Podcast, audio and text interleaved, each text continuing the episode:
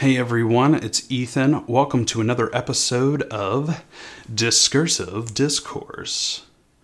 It's been a while. Um, it's especially been a while since I've done one of these by myself. Um, my wife Nikki's joined me the last couple times uh, through February and March.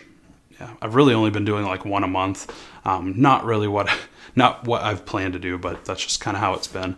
Um, I'll be honest, it's been a lot easier having her here next to me for these because it's um, a lot easier to have a conversation with someone rather than just with a camera. Um, so I've been a bit apprehensive to sit back down and do this by myself, um, but I felt the need to just jump in and do it.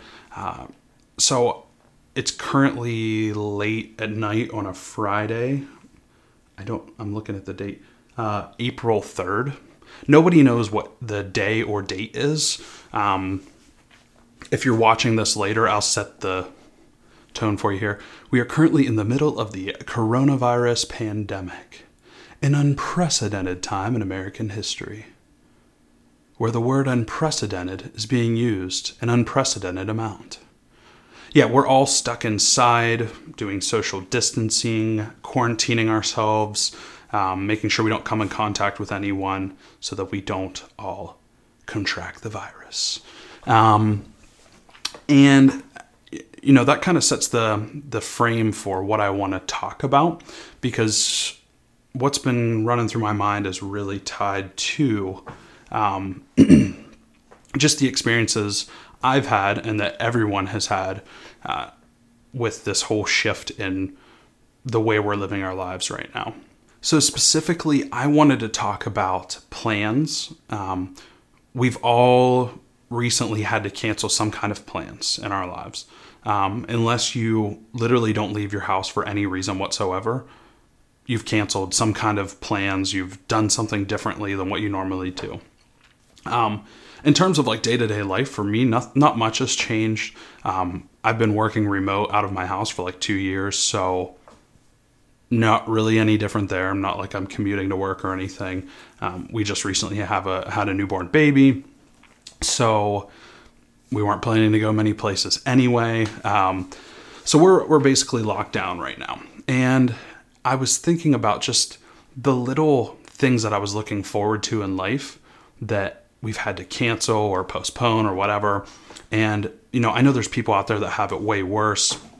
There's people that were uh, planning big life events, people having weddings and everything that have either been canceled or postponed or adapted and, you know, less than 10 people or whatever. Um, and, and it just had me thinking about um, being flexible in life. Um, and for me, my personality already is kind of go with the flow. Um, I'm not that locked down. I don't really need plans for everything. I do like structure. I like to have some plans, um, but I also like spontaneity, and I'm not like, you know, I don't need everything etched in stone. Um, for those that care about Enneagram, I think I'm a nine, W1, wing one. I don't really know what that means. I know it means that I'm peaceful. Um, some of you are really into Enneagrams, and that's great. You can tell me about myself.